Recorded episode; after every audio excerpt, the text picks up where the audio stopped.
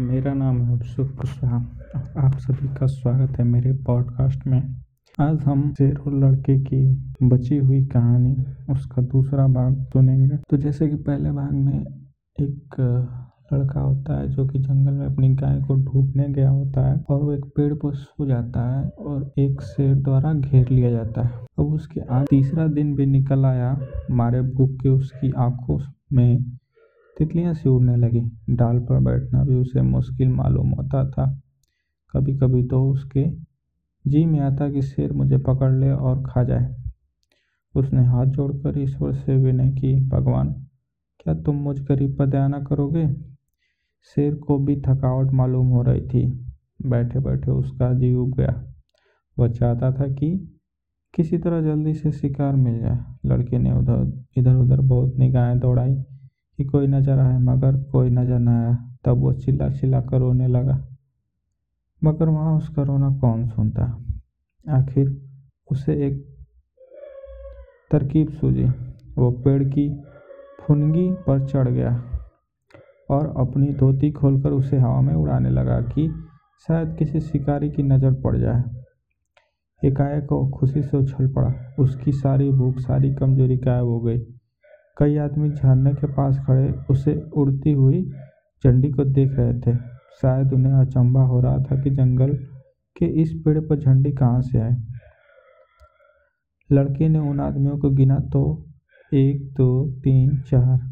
जिस पेड़ पर लड़का बैठा था वहाँ की ज़मीन कुछ नीचे थी।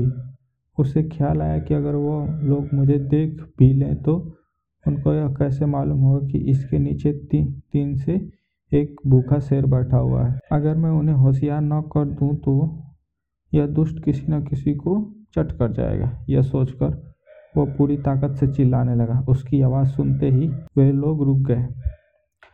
अपनी अपनी बंदूकें संभाल कर उसकी तरफ़ ताकने लगे।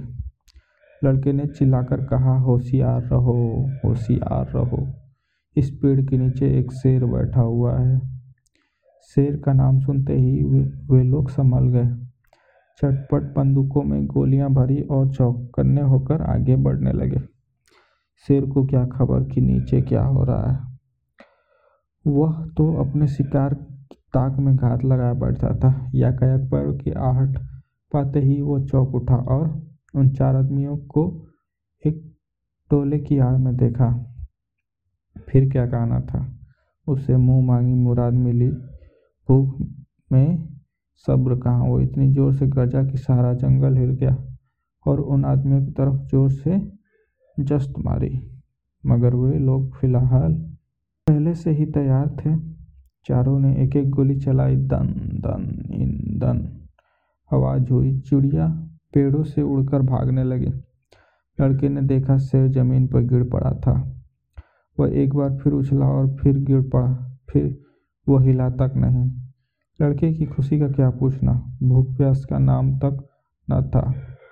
चटपट पेड़ से उतरा तो देखा, सामने उसका मालिक खड़ा है। वो रोता हुआ उसके पैरों में गिर पड़ा। मालिक ने उसे उठाकर छाती से लगा लिया और बोला, क्या तू तो तीन दिन से इसी पेड़ पर बैठा है? लड़के ने कहा हाँ उतरता कैसे? शेर तो नीचे बैठा हुआ था। मालिक, हमने तो समझा था कि किसी शेर ने तुझे मारकर खा लिया है। हम चार आदमी तीन दिन से तुझे ढूंढ रहे हैं।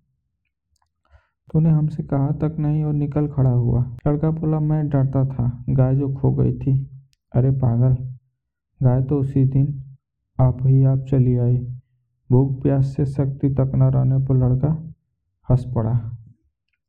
धन्यवाद। और ज़रूर बताएँ कि मेरी पॉडकास्ट आपको कैसी लगी?